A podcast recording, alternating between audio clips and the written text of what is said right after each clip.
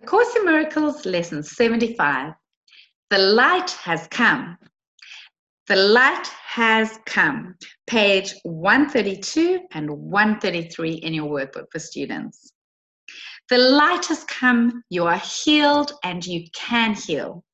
The light has come. You are saved and you can save. You are at peace and you bring peace with you wherever you go darkness and turmoil and death have disappeared. The light has come. Today, we celebrate the happy ending to your long dream of disaster. There are no dark dreams now. The light has come. Today, the time of light begins for you and everyone. It is a new era in which a new world is born. The old one has left no trace upon it in its passing.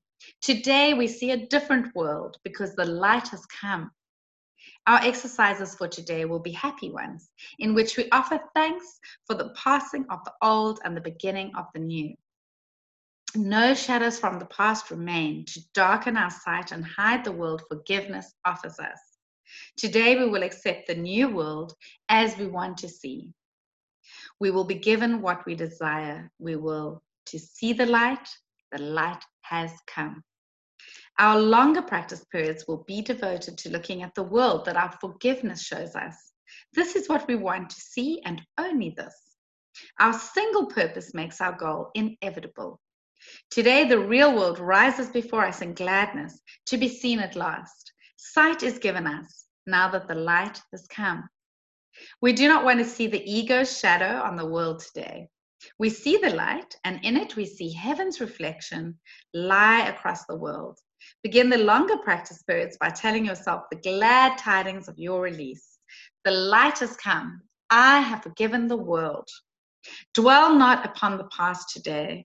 Keep a completely open mind, washed of all past ideas and clean of every concept you have made. You have forgiven the world today. You can look upon it now as if you never saw it before.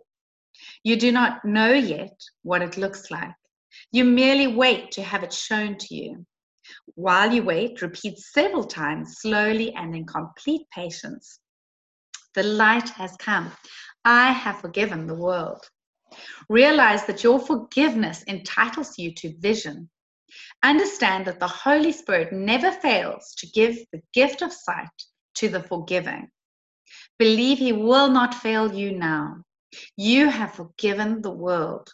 He will be with you as you watch and wait. He will show you what true vision sees. It is His will, and you have joined with Him. Wait patiently for Him. He will be there. The light has come.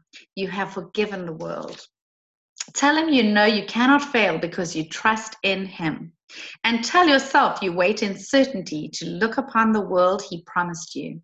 From this time forth, you will see differently. Today, the light has come, and you will see the world that has been promised you since time began, and in which is the end of time ensured.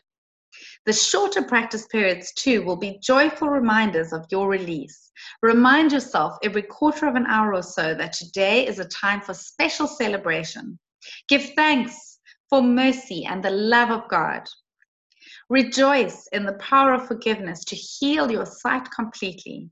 Be confident that on this day there is a new beginning. Without the darkness of the past upon your eyes, you cannot fail to see today.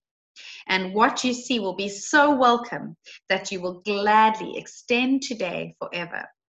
Say then, the light has come. I have forgiven the world. Should you be tempted, say to anyone who seems to pull you back into darkness, The light has come. I have forgiven you. We dedicate this day to the serenity in which God would have you be. Keep it in your awareness of yourself and see it everywhere today as we celebrate the beginning of your vision and the sight of the real world, which has come to replace the unforgiven world you thought was real. So the core lesson for today, lesson 75, the light has come.